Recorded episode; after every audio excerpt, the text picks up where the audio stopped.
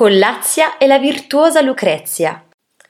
Il re Tarquinio il Superbo ha deciso di rimpinguare le casse assediando Ardea, la fiorente città dei Rutuli.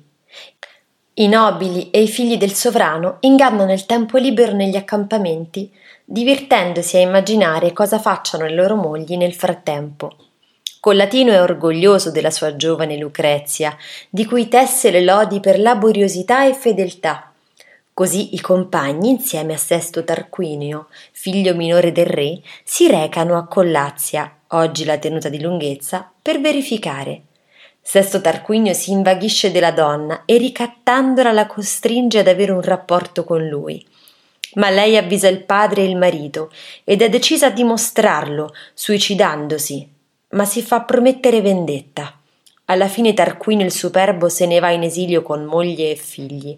L'autore dello stupro, ritenendosi al sicuro, si rifugia a Gabi, dove viene ucciso dai suoi vecchi nemici. Nel 510 a.C. la monarchia cade e nasce la res pubblica.